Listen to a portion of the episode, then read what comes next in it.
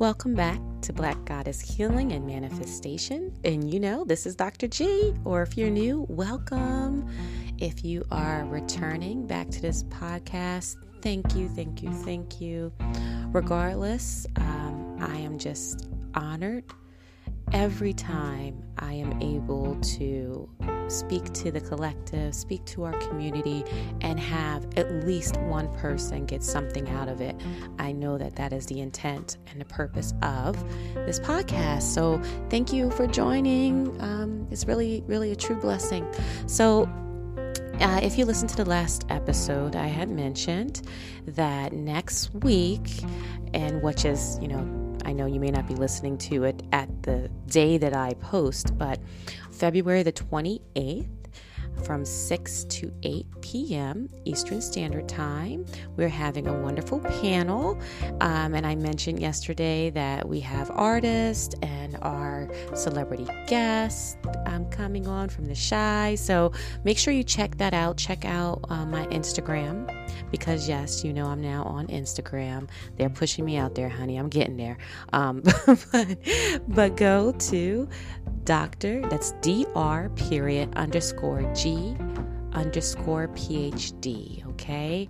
And come on Instagram. Follow me, please, because I need some followers, you know. Um, that'd be nice. I'm just getting started, but I'm hoping you'll find some interesting tidbits over there. But you will find the information um, for that event, as well as I'll put it in the show notes. But today I want to focus on our interview with Kia Amy Woods, and let me tell you a little bit about her. Um, she has her bachelor's and is an author, motivational speaker, emotional wellness, mental health, and social justice advocate. Kia released her first book, Positive Reinforcement Daily Declarations, in 2015 in an effort to provide a source of steady and consistent healing and mindset adjustment guide. She released 1000 Roads to Discovery with the intention of unpacking previous hardships, being transparent about childhood trauma, and revealing coping mechanisms and life lessons that came as a result. Kia continues to speak openly about her life experiences in women's conferences and by providing group and individual support to women as needed. She promotes a health and healthy and progressive mindset, which she believes can be achieved with spiritual, mental, emotional, um, and physical wellness journeys. Most recently, Kia has gotten more involved in social justice issues as she believes in the collective trauma of marginalized people and the need for collective healing. As someone who has endured both childhood and adult personal trauma, Kia understands the importance of representation needed in crisis education and prevention, and she hopes to make a lasting impact and impact in the lives of others by promoting self-discovery and intentional healing, and that is exactly what we talked about during our interview.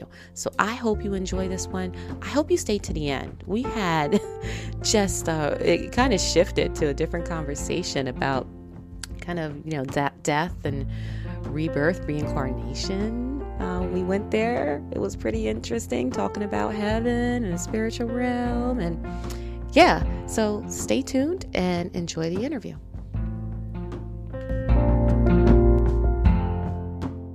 So, we are luck- lucky to be joined today with uh, Kia Woods, and Kia Woods is an author of Positive Reinforcement Daily Declarations.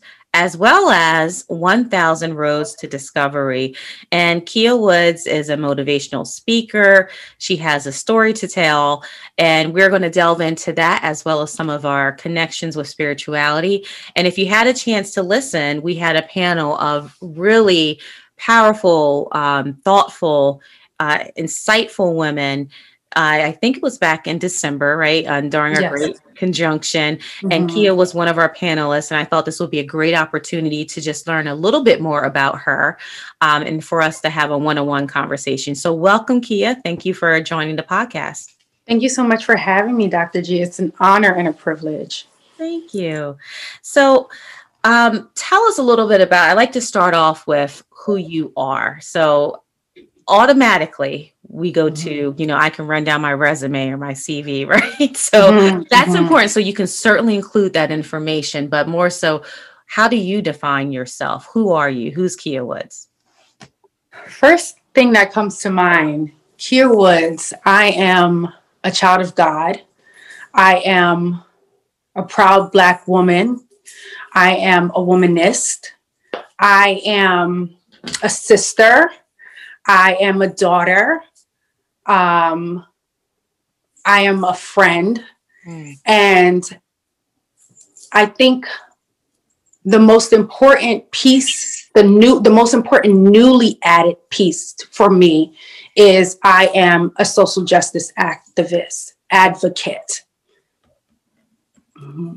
Wonderful. Social justice. So you, mm-hmm. you're saying that's a newly added piece. Yeah. Yeah. Newly added. It was one of, you know, I feel like many of us didn't choose social justice. It was something that we kind of took on because we could not be silent anymore. Mm-hmm. And that is what happened to me. There was one day where I went to lock my door and I thought of, I had an overwhelming emotion come over me about what it was like for Breonna Taylor to lock her door that last night. And I just fell to my knees and started crying. Mm. And I was talking to a friend, and she said, You need to do something with this. And I'm always, you know, the type of person that has always just even from like grade school used my voice for people who I felt, you know, didn't have the same opportunities, maybe someone that was more quiet or shy or someone that was picked on. Mm-hmm. And I just thought, well, how is this different? Um, and I just started researching ways that I could help, researching people that I could email, write, call, uh, looking for different type of um, ways to get involved. You know, we had a march here where I live and I, I was, I researched it so I could go and try to find, you know, ones that had history of being safe, you know, historically, because I'm, I live alone and I was going alone, you know, so mm-hmm. that's, that's something that I, I kind of just fell into just because of the overwhelming amount of emotion. Mm-hmm. I didn't wake up one day and say, you know what I'm going to do? I'm going to start some social justice work, which I would I love and, and, admire people that decided that. It just, if I'm honest, that's not how it came about for me. Mm-hmm. So, in your work, you talk about personal experiences and trauma. How would you define, or do you do you see the most recent events that have built upon you know centuries of pain? Do you see that as a collective trauma, and how does mm-hmm. that you know how how how does it resonate for you that collective a- trauma? You know, there's a lot of individual trauma that I talk about, individual and personal trauma. You know, my books were written in 2015 and 2017 um, or released those years. I think since those release dates, the collective trauma is kind of been where my focal point is. I've kind of evolved past looking and teaching and coaching towards individual and more thinking about this collective trauma. So thank you for that question. Mm-hmm. Um, I think as a people, there are there's like you said there's centuries of centuries of events pain suffering overcoming persevering uh, relying heavily on religion or our religious practices or our cultural uh, experiences to you know find ways of escape. Song dance so heavily you know in our black community starting way way back before slavery but definitely thinking about how you know our enslaved ancestors you know what they did to just make it just to keep keep going. And there are certain things that I look at differently now uh, because, you know, what's entertainment for some, I now view as this is a coping mechanism for for a lot of our enslaved ancestors. You know those songs that just got us through you know uh like the just religion that was introduced westernized religion that was introduced to us to keep us in line, so to speak. And now how we've adopted it and adapted to it. And you know, we kind of police each other with it. All of that is is is post generational trauma. All of that is collective trauma, and we impose it on each other every day as well. Mm. This is true, and I think you know we have as a culture, I think, at least, you know, speaking for the Black culture, that we haven't quite until recent times, you know, acknowledged the trauma. We talk a lot about enslavement and, and our ancestors and what happened. And uh, even right now, looking at disparities, right, and, and even mm-hmm. health disparities because of the pandemic we're in has brought a lot of mm-hmm. things to the surface.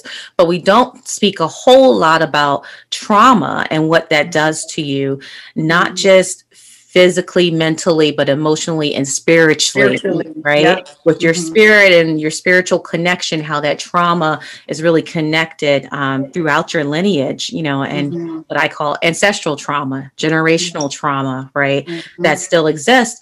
And what happens is we know that those things will then repeat right? We start to see repetition within, I call the patterns of life, right? So, mm-hmm. you know, if you look back and you start to speak to your mother or your mother's mother, you find out that, wow, some they've maybe experienced some of those same experiences. Um, mm-hmm. Have you had anything in your family that you could feel like that um, definitely resonates now in your life, whether, you know, significant trauma or just simply how how you present how you interact with people there's I am estranged with my biological mother. Um, and I would say that is a result of some generational trauma.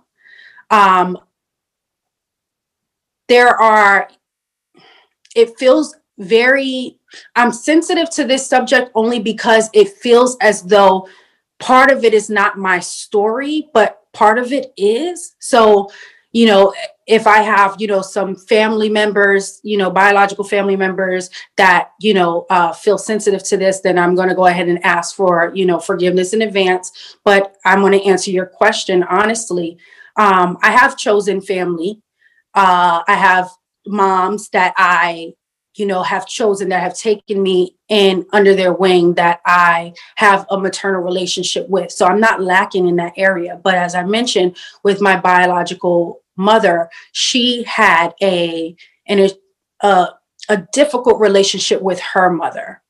Um, so because of their relationship and the abuse that showed up there, there was some decisions made where my biological mother eventually turned to drugs and you know we were take we were taken from her for a while. Well, she she voluntarily placed us into the foster care system, and we ended up with her mother. So we ended up with my my maternal grandmother, even though she had you know abused my mother, um, and I feel like my mother never quite got over that. So the you know the drugs on and off my entire life that showed up um, the way that she could not show up for me um, and then even the way that she continues to um, not heal you know and therefore continues to hurt even in adulthood even in my adulthood i had to make the decision a couple of years ago to disconnect um, for the sake of my own uh, self-preservation. Um, and i would say that generational i always i have empathy and i i grant her grace because i understand that she was hurt as a little girl and then that caused that little girl to grow up into a woman that could not be there for her child the way that she needed to be. Um, but as a, a grown woman myself that needs to show up for the little girl inside of her who feels neglected, who feels like no one showed up for her. I have to show up for her now. And that means I had to sever that relationship at the suggestion of four different therapists. Each one was fired every time they suggested it. Mm-hmm. And then eventually I made that that decision myself um, after a really uh, traumatic, another traumatic event. Um, so yeah, I that is I see intergenerational trauma in my life every single day that I live because while I know that that's the right decision, my biological father is gone and I do have the woman that gave birth to me and I don't have a relationship with her and that that does hurt. Mm-hmm. So mm-hmm. Yeah, and I know some may listen to the story and say, you know, to and maybe disconnect from that story. That's not me. I didn't have that happen, or I have both parents.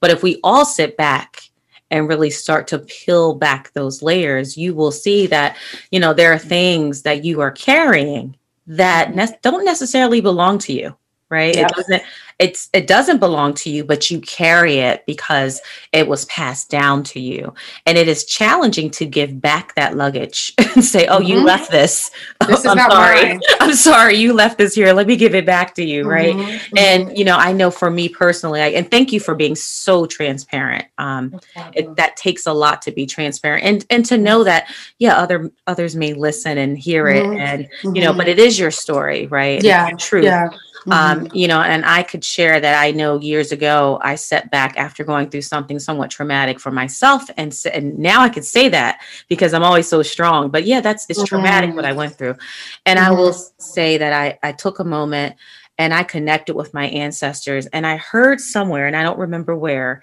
Um, and it was just a little tidbit of advice. It could have been like a YouTube video or something very small. And they were saying how to forgive that ancestor that mm. did wrong in your lineage that you are now paying the price for. And mm. I took a moment of doing a true releasing ceremony of forgiving whoever jacked this up, right? Mm-hmm. We mm-hmm. forgive you. And mm-hmm. now we release it, you know, and I could attest to not having parents, right? Mm-hmm, uh, mm-hmm. Having parents transition, the people mm-hmm. who raised me transition, and then to mm-hmm. discover a biological father I've never met who's now also transitioned.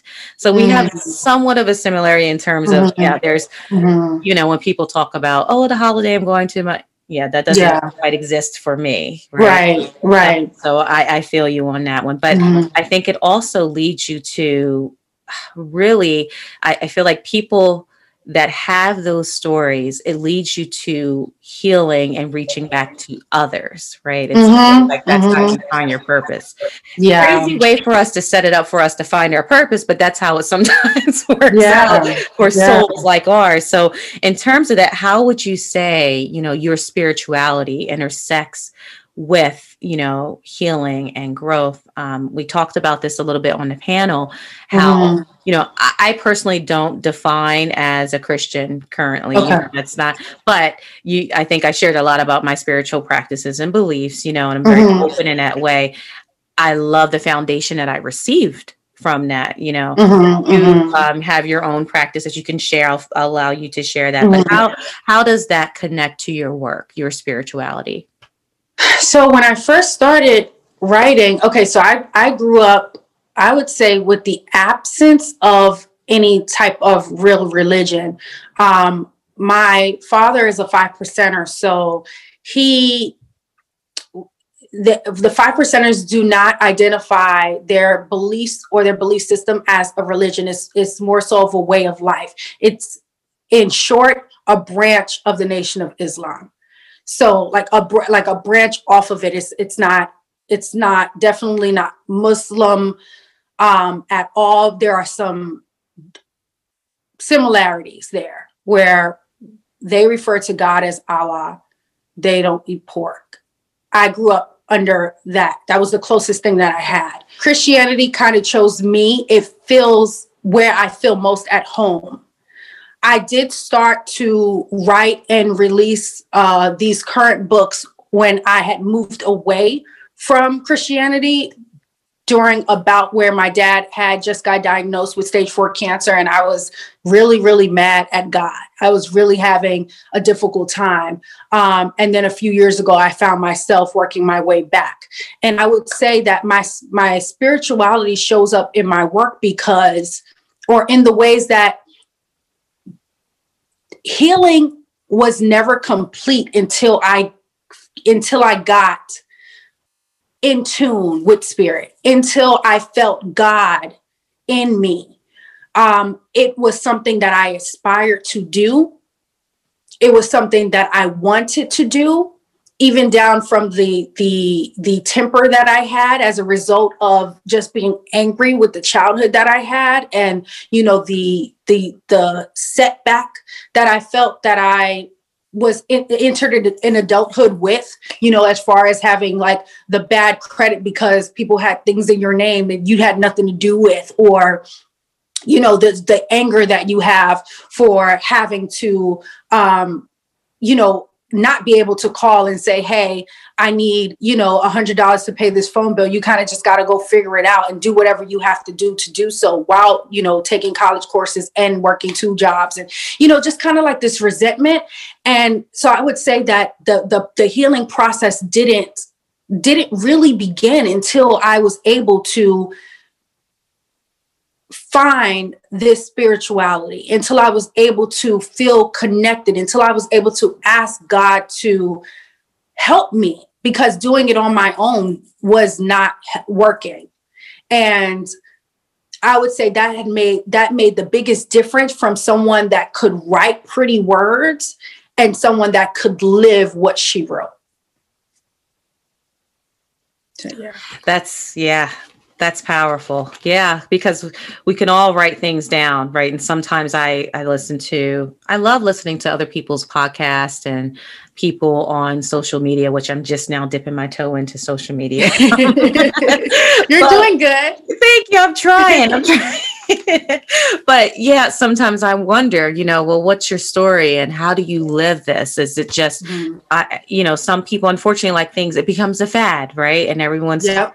spirituality. And now we're going back to our roots and ancestral veneration. Mm-hmm. But how much are you actually living? that mm-hmm. and, and, and, sharing exactly mm-hmm. exactly so mm-hmm. um so what would you say has been you know the most influential so we, we talked a little bit about some traumatic you know experiences for you but what's been the most influential piece of your healing and whether you're you can call yourself healed or not because i think that's yeah. such a strong word right are we yeah. ever truly healed no in the process bro.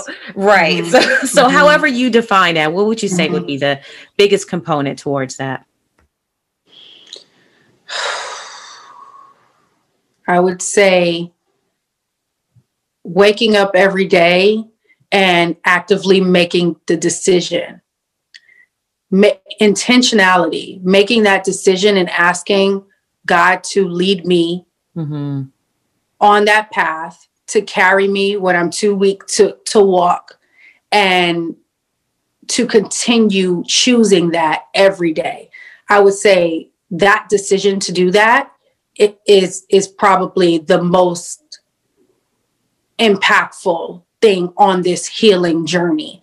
And I think earlier I wanted to correct something that I said when I said healing wasn't complete. There's pieces that I can say, okay, yeah, that that scar, that wound is healed now. Mm. But I, so I so definitely that was a microcosm of this greater work that I am speaking of when I talk about the healing journey because the, the reality is we're never just left alone where everything that's been done to us is just going to be done and now go heal. We're constantly re-traumatized by being triggered, mm-hmm. by things happening, new occurrences, you know, whether they're altogether new or whether they're a different shape of something that looks familiar, i.e. a trigger or a new person, a new relationship, a new friendship um, or what's happening, you know, in the in the world, you know, collectively, or discovering, you know, maybe vibrating at a at a higher level, and now because you're doing so, being able to tap into something that you didn't realize when you were vi- lower at a lower vibration. You know, um, right, right. It's not done. It's never done. Uh, that's unfortunate, scary, and also reality. But and that's part of the ascension though, mm-hmm. right? And mm-hmm. whether you could admit going through traumatic experiences or not, we all experience trauma. So mm-hmm. it's, you know, it's those that admit it that have mm-hmm. to that are constantly reliving it and in terms of your consciousness and your awareness right right some right. people you know that experience um, trauma will carry it in their bodies and yep. they don't realize what the triggers are if you mentioned mm-hmm. operating at high vibration versus lower vibration mm-hmm. and if mm-hmm. you are one that you know maybe you're just not there yet we can't judge but you know mm-hmm. maybe they, they haven't gone on that journey just yet but when you're low low vibrational and you have experienced trauma it certainly lives in your body and mm-hmm. you know this is me putting on that academic hat um, mm-hmm. but and i won't go into the, all the different parts of the brain but we do know that there are you know aspects of your brain and your nervous system that requires you to make a connection to your experiences, right? So, like, mm-hmm. if I, oh, that's a spoon, oh, that's the sky, or that's a dog barking. But when you can't make sense of it, the brain will automatically say, you know what, reject we got to push mm-hmm. this away we don't know what to do with this mm-hmm. so we need mm-hmm. to we need to get rid of it but it lingers right. in your nervous system so the next time you encounter someone that maybe they have the smell of cologne as someone that you've encountered that has done something mm-hmm. horrible or maybe they have a tone of voice that raises at work to you that then triggers you to a parent that used to raise their voice in that way it's all very sensory related right and mm-hmm. we don't always mm-hmm. acknowledge that and so you have to find a way to release. You have to find a way to, I call it refracturing. It's like a bone that's set the wrong way. Right. Okay. So we have, you know, so we need to refracture it. And that takes mm-hmm. revisiting it. And I know you mm-hmm. you spoke about your refracturing your trauma, which is going to therapy right mm-hmm, so, mm-hmm. And, and that's and i think that's the piece i don't know what's your opinion do you think that's why a lot of our people are afraid to go to therapists or what is that i think I don't know that that's why, because I don't know that a lot of people, if you've never been in therapy before, I don't think that you realize that you're going to revisit certain things that you didn't even know you needed to revisit. Mm-hmm. I think the stigma lies in therein as there's nothing wrong with me. Okay. You know, so so that that not, not being able to admit that there that you can use some assistance and that doesn't mean that there's anything wrong with you that in that all people all of us can benefit from talking to people who are trained and educated and licensed to assist or people uh, saying, you know, it's it's I don't I don't need to pay to talk to somebody. I got friends, but your friends are one bias. Your friends are likely not trained in these areas, and two, even if they are trained, them being your friend is a conflict of interest. And so I think that that's reason number two, and I think that reason number three is for some some people, um, depending on what you're what you're dealing with, you know, it may be too expensive. Um, if you are you you i think the ability to go to therapy is a privilege you know that some people just don't have whether it is finances or whether it is you know the fact that you work two jobs and you you you're you really just don't have time. With the time that you have left over you're trying to get dinner in and help your kids with homework and, and maybe show up at your house and smile every now and again to you know try to keep home okay. If you're worried about, you know, food insecurity or home insecurity and not knowing where you're going to get your next meal from, then even if you did, even if your insurance does cover it, let's say, it's that's just not it's not on your priority list because there are so many basic things that you are worried about just for survival mm-hmm. that dealing with the trauma that you have or just coping with your everyday new occurrences. Let's say we don't even dig into anything yet, just how to, in a healthy way, cope with what's going on now.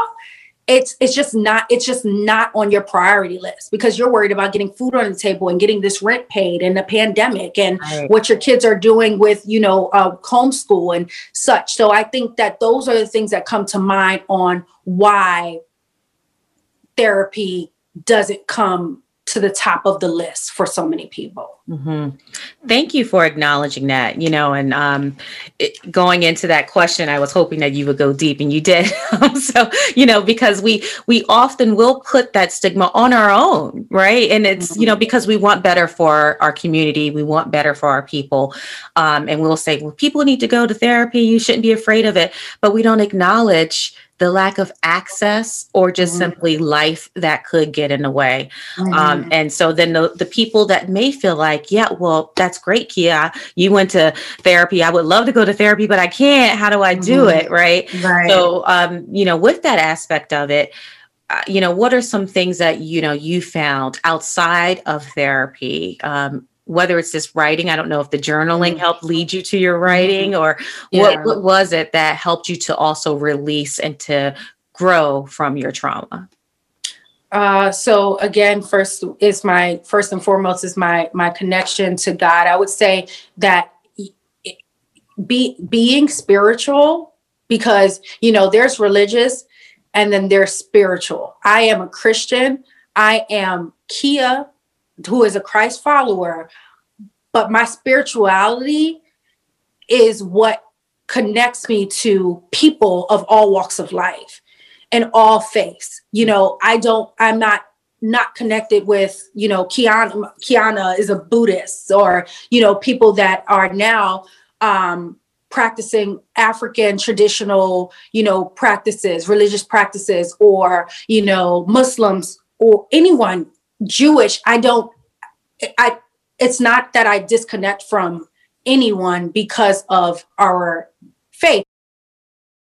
So what what a lot of us have in common is love, right? So leading with leading with love so i would my my connection my spirit my spirituality my connection to god is first and foremost and i say through that everything else flows everything else um has been presented to me other avenues so writing yes this the first book was writing a piece of work a mantra a declaration an affirmation if you will to get myself out of bed every morning during a difficult time. Meditation is is something else I discovered. Um, yoga, you know, I know these are things that people list, and not everything works all the time, mm-hmm. but I think usually one of them will work. I do like sage and Palo Santo, where I clear the energy, even if it's mine. I live alone. So sometimes I'm walking around in here clearing my own funky energy. And I thank God to remove, you know, all the negativity, the negativity around me, the negative energy that I've maybe brought with me from the day.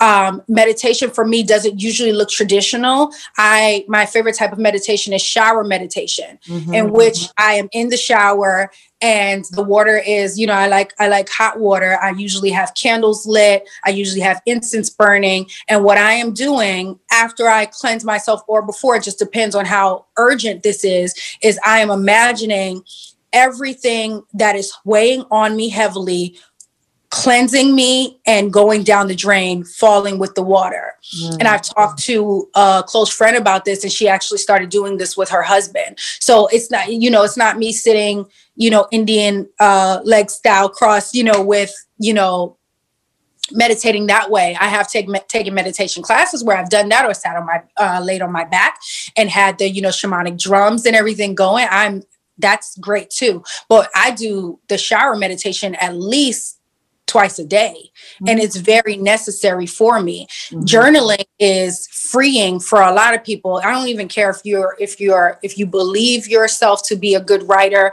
just kind of getting it out and releasing it whether even if you write it on a piece of paper and then throw it away you know just the carrying weights that's not yours just getting rid of it mm-hmm. another thing that i found helps is getting on the little voice recording app on like the memo and just talking, getting it out, saying it. If you have something that you feel that you need to say to someone, if they have transitioned, if they are out of your life, just talk and just say it and you can choose to never do nothing with it if you don't want to you you don't have to do anything with it or if they're still around maybe you can send it to them at some point. It's you know a verbal letter. In this you don't have to worry about tone being misconstrued. You know everything that you said every is how you meant it is how you said it and it's just release regardless of what you do with it. So those are some of the things outside of therapy that um, has helped me. I think the most important thing that I have forgotten to mention is your support system. Yeah. Having people around you that you can actually lean on. Because if you are a giver like myself, you may find yourself surrounded by people that are takers. And it doesn't mean that they're bad people. It's just that's the kind of people you attract you are a giver, you are a healer, you are a motivator, you are an encourager. So people are drawn to you because they are people that need to be healed, m- motivated, encouraged, you know, um, uplifted. Um, I had to start being very, very intentional and selective by actually asking the universe, asking God, asking spirit for fellow givers fellow people that can fuel me the same way that I fuel them. We can be each other's gas stations, if you will. Not only just me pumping gas and then them going off and coming back when they need to be recharged. I had to start asking for people that the only they are our primary job is to kind of just give each other, fuel each other. And those are the things all together outside of therapy that has assisted on the journey. Mm-hmm.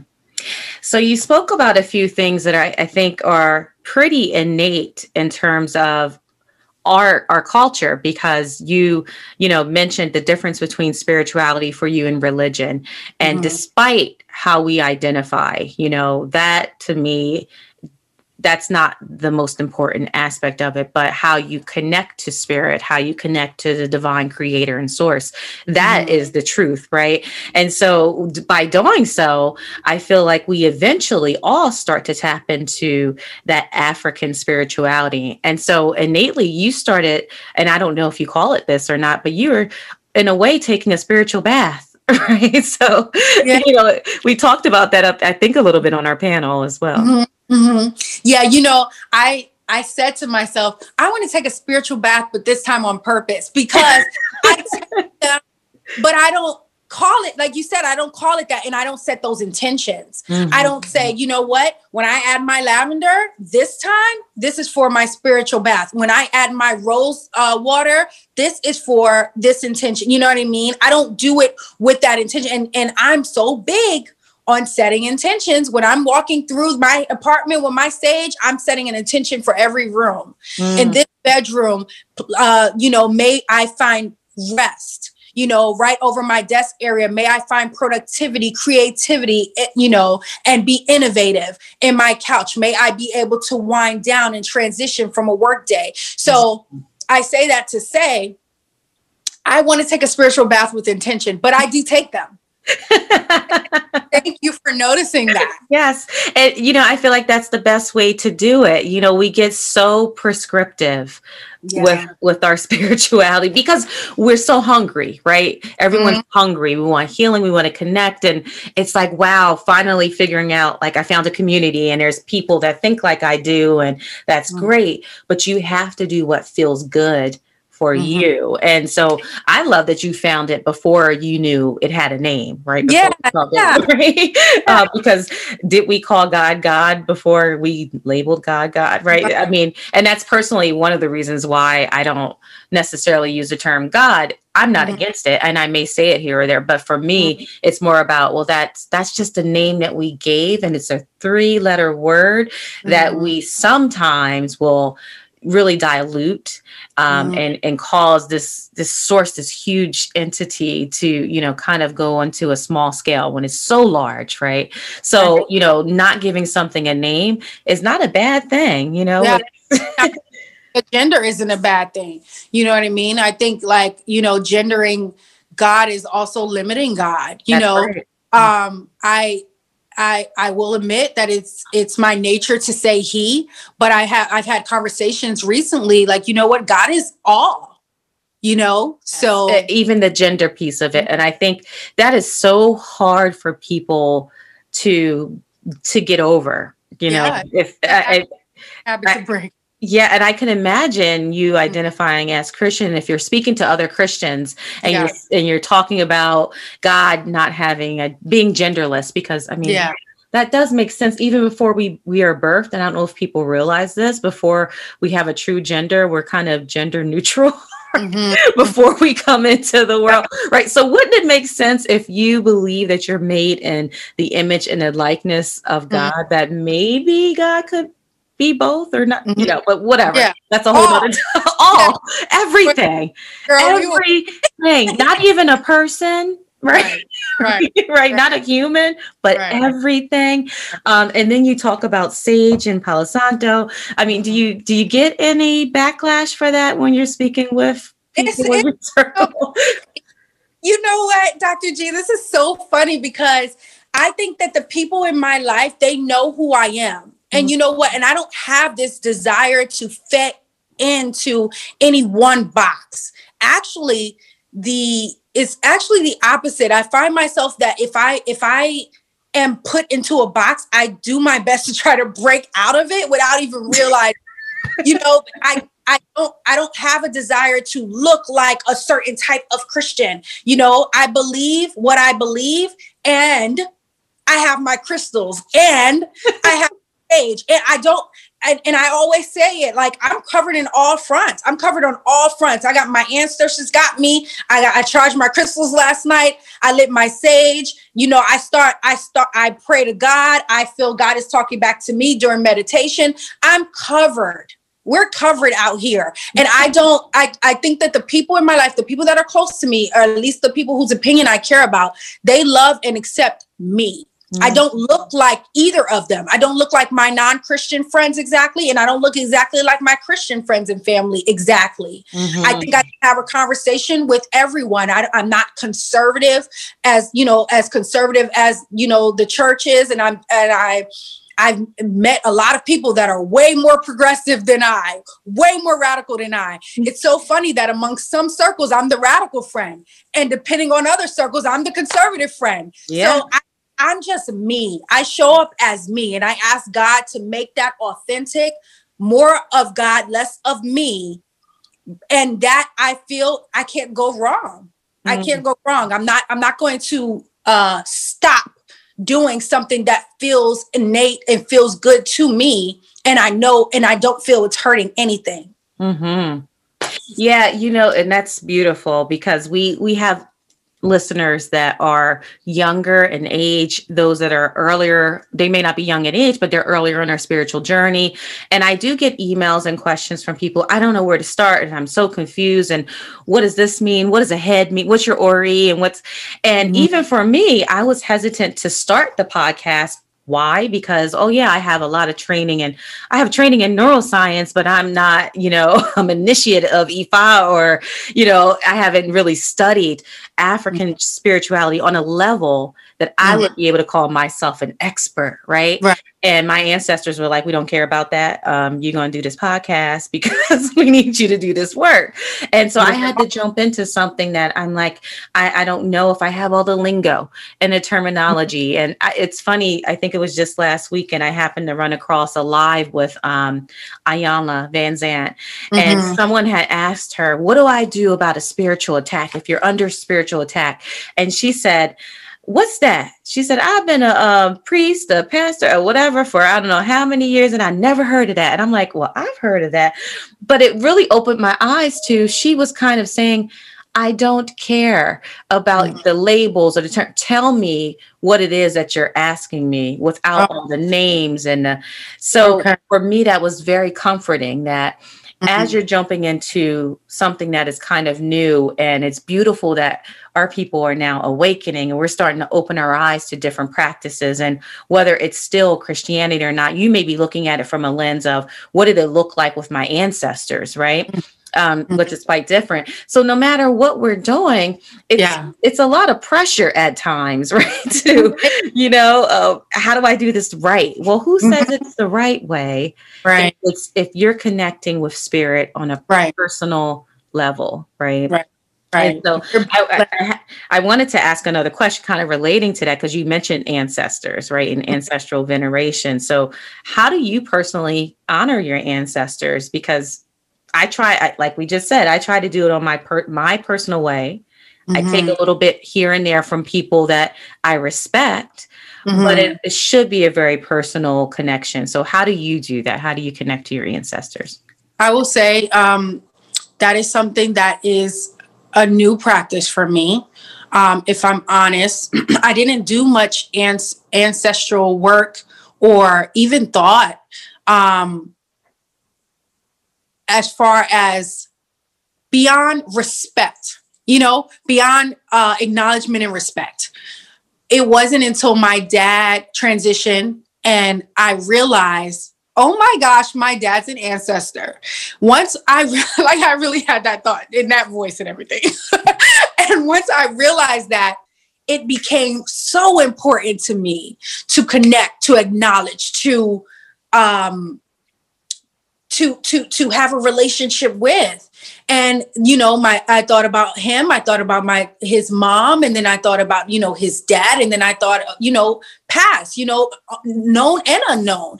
And now it's um as simple as you know for me lighting a candle having a picture of the ancestor that i connect with sitting by that candle and then you know having having open dialogue where I'm talking, I feel that I'm being heard, and I feel like I can almost hear him responding to me and and and and asking, you know, for the courage to keep going in this in this this this life in this battle that we have you know with the civil unrest with the racial injustice with all of the things that we're working to learn and things that we're we're we're hoping to digest and get right regurgitate right as we each one teach one kind of thing.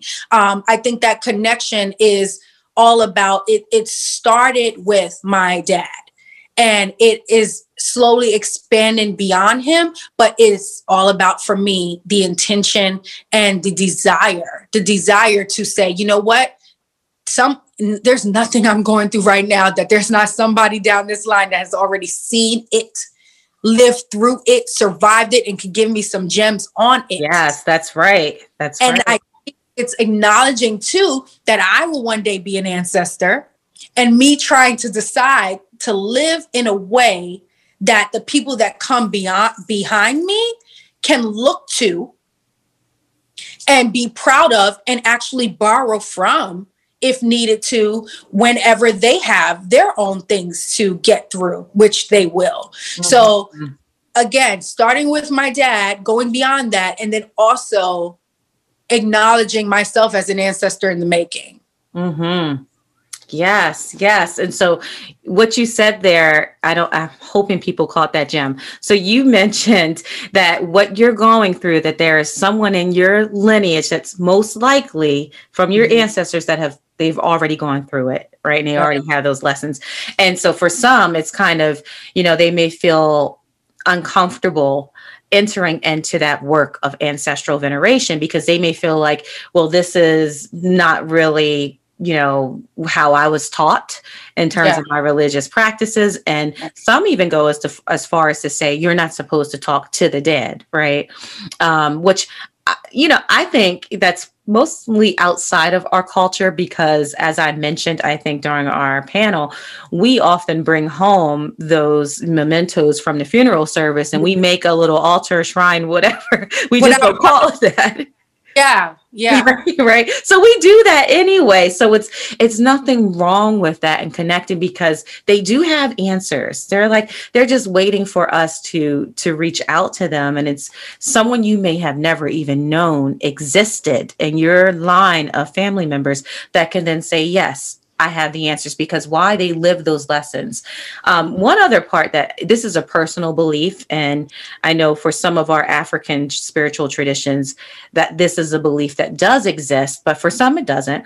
Um, but I personally believe that we we do at a certain level reincarnate. And the reason why is until we get to a certain level of ascension and we learn the lessons that we're supposed to learn, we have to redo this game all over again. Oh.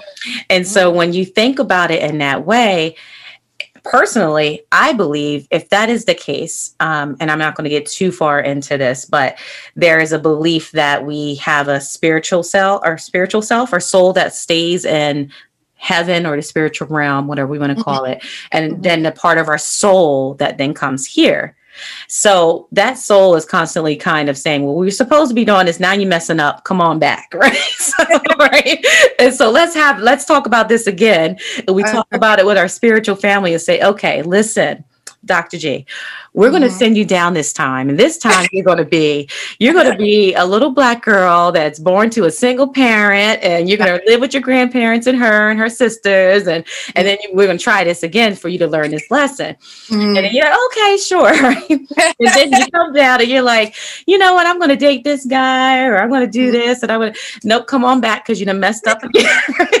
so, so in that way, I see our, us, us as already being Wow. the ancestor. Yeah. Okay. Well, I know. I've never. Th- so so so while we're here, right? We have Uh-huh. our spirit. No, our soul is here. Our spirit's still up, watching Spirit- us. spirit so and this is a deep conversation but Okay. our, we have what and this is part I don't want to speak too much on something I'm not initiated in, but in the Yoruba tradition, they believe Uh-huh. in spiritual doubles, right? Okay. Okay. You have a yeah, spiritual double or in the Egbe. So you your spiritual double as well as your spiritual family that's also Uh-huh. connected to other folks here. So it's almost Okay. like you know that movie Us. Have you Yeah. seen Us? That, that's what I was thinking about. Yes. Okay. So the tethering between the Yeah. two would be spirit.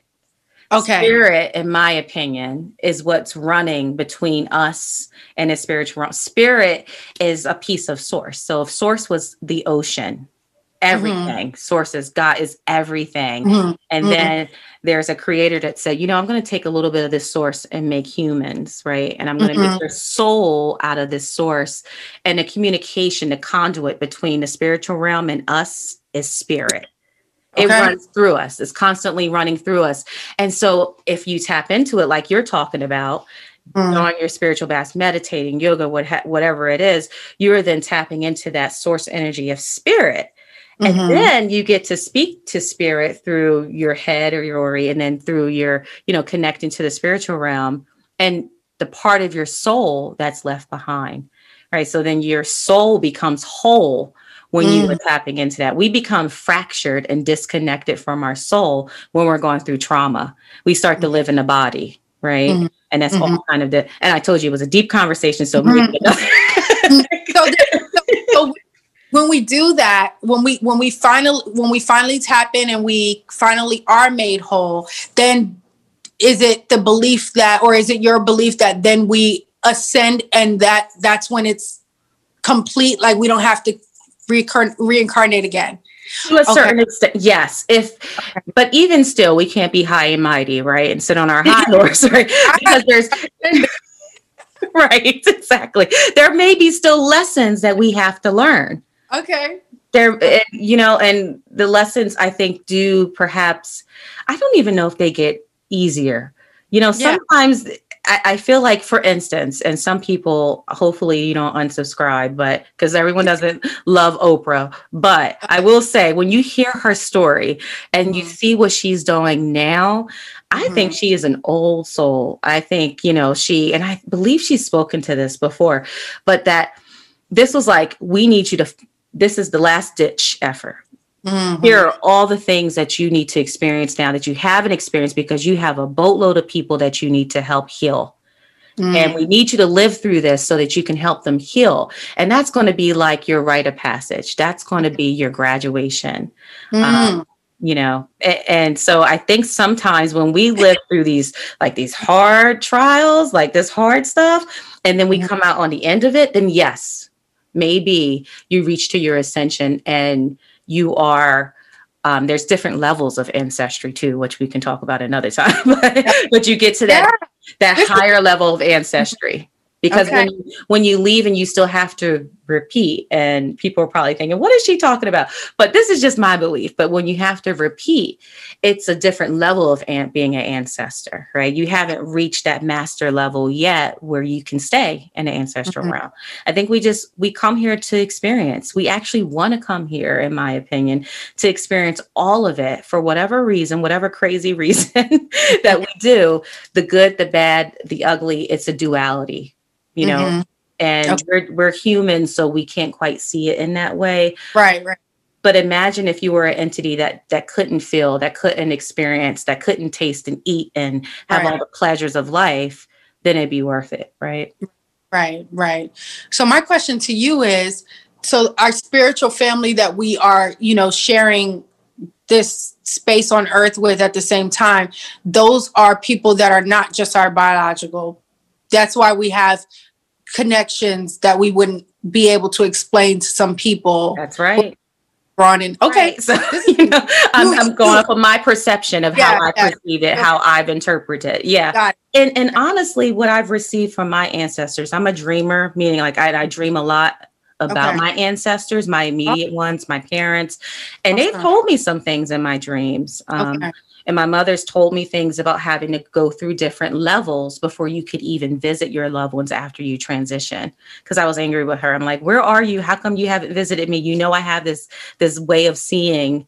people yeah. that passed on and she told me this is why i couldn't come to you right away oh, so some right. of my beliefs it comes from that as well as the okay. teachings that makes mm-hmm. sense mm-hmm. no no one comes to me in my dreams. My dad doesn't. I wish he would. So mm. if you can hear me, yeah. yeah. But you know, I feel like they speak to us in in ways that sometimes they feel like it would be the safest, or you know, they don't want to scare us. Yeah. Um, you know, in that way. Mm-hmm. And sometimes I do feel like they have work to do. They may be doing something else, taking care of business. There's other things my mm-hmm. sister said that went right right after my dad transitioned, she felt him and she felt that he was there and she was scared and then she was felt guilty because she was scared and felt discomfort like I'm not I would never hurt you and then she was calm. So there was like all these emotions like these stages.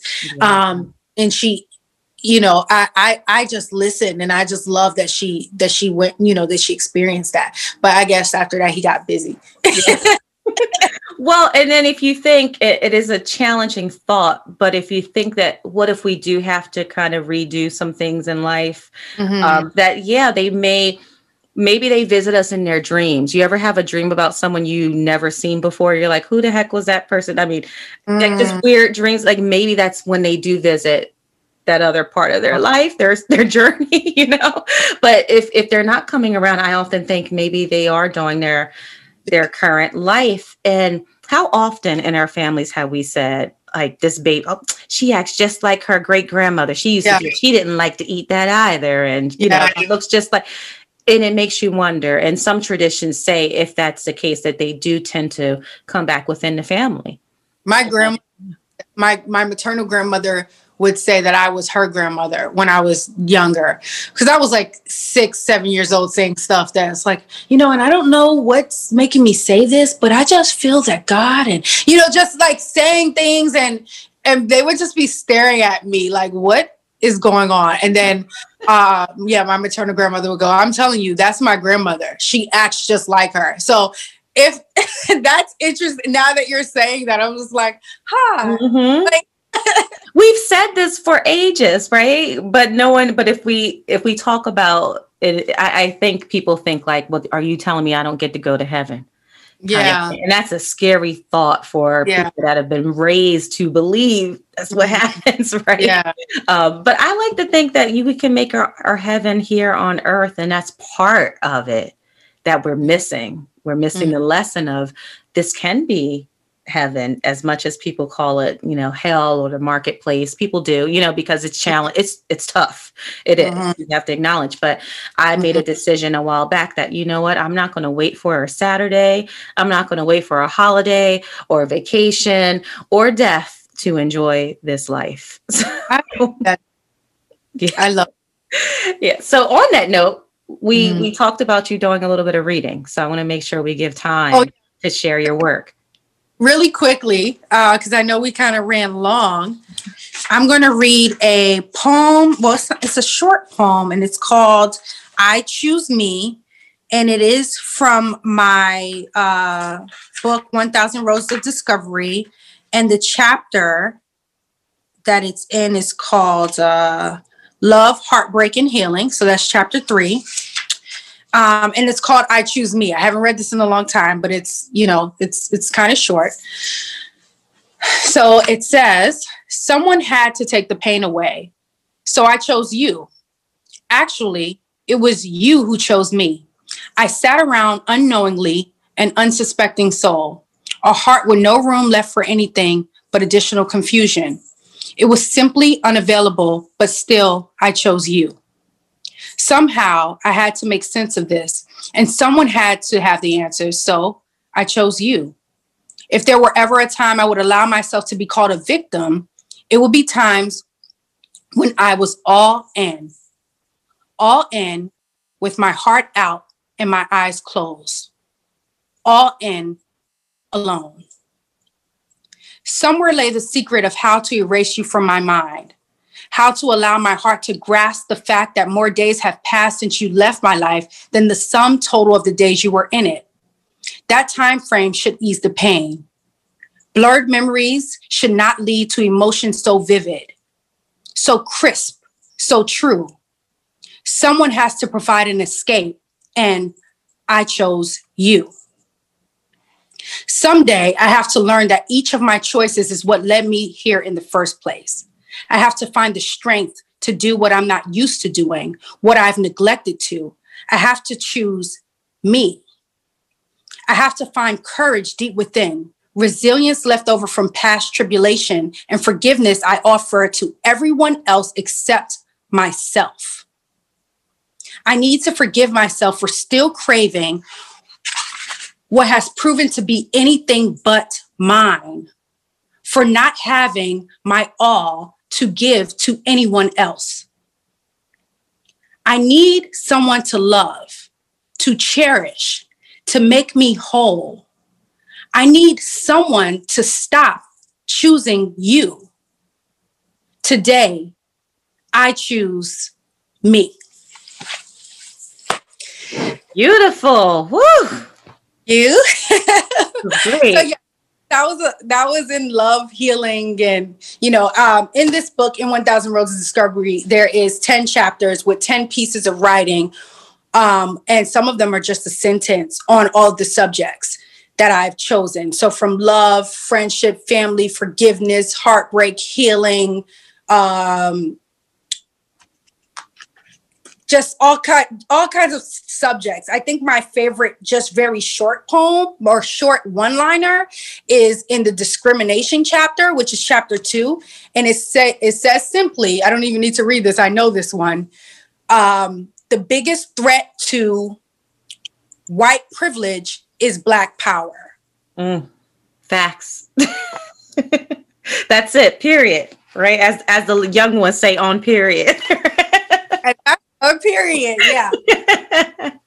That's the threat. And and you know, I was scared to put that in the book because I have so many supporters, you know, that are different creeds, colors, but it that that really is that that reigns true to me and i have different things about you know uh, being discriminated against in that chapter but that really is just and I, I post that in some way shape or form on every black history month at some point i had an etsy shop that was on on hoodies and me and my family we all took a picture that you'll see um, on the 1st of february that we'll post in those hoodies. And really it is it's a, it, that's that's the threat. That is the threat to the privilege. And it's not coming from an idea of superiority. It's a it's coming from an idea of equality. If we mm-hmm. were given the power to be equal then it would threaten the privilege and that is what the fear is.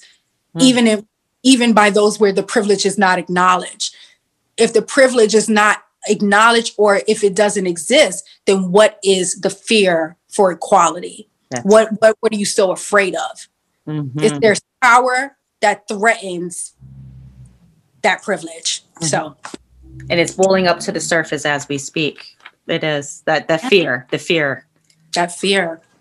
So that was from the that was from my uh, second book, One Thousand Roads to Discovery, and then um, from Positive Reinforcement Daily Declaration. There's just like I said, there is a a declaration for each um, day of the year. So there is 366 because I even have one for leap year.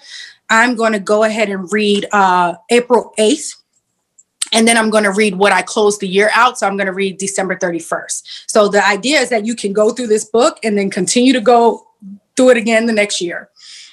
Um, so April 8th says, I am patient with others. I am patient with myself.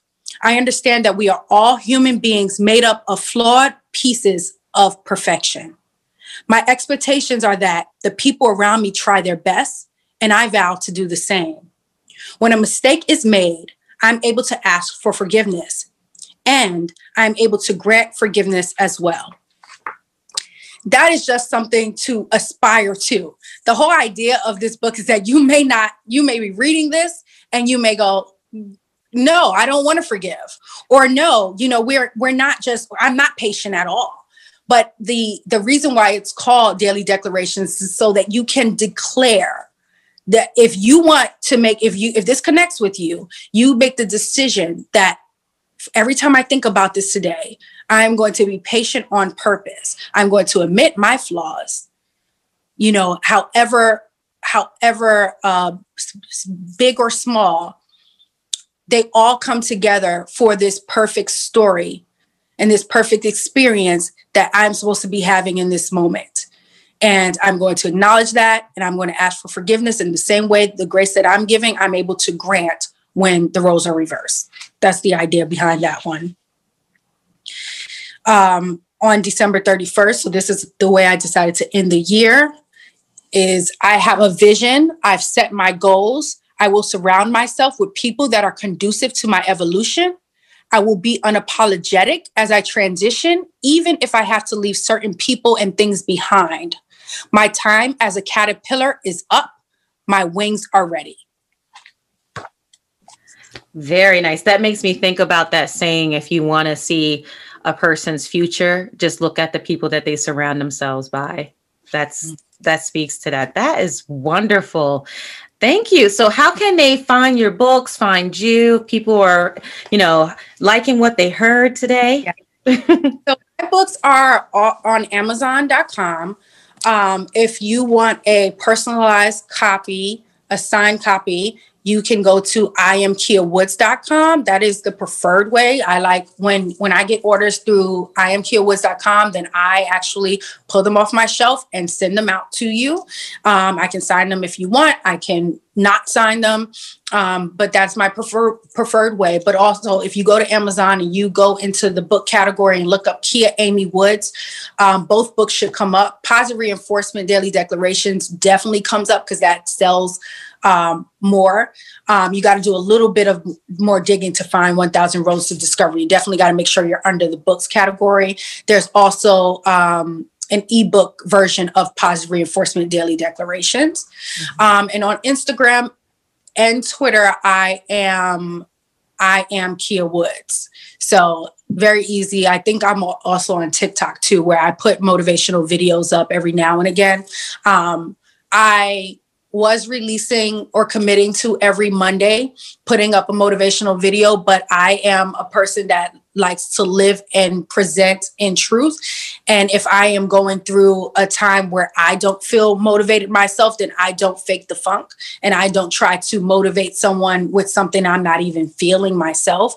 So, um, that is so there i don't commit to once a week anymore. But if you scroll through my instagram or you go through tiktok you will find some older videos um, where i you can hear what i'm saying versus just reading it.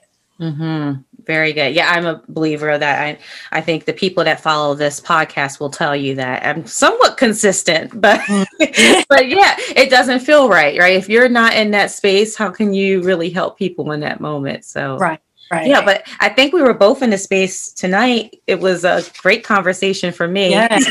Thank you so much. And I've learned so much from you. I feel like we had to talk again offline. I really yes, I'm, I'm, always willing to to help and teach and learn from other people. You've taught me some things this evening. I wrote a few things down for myself. So.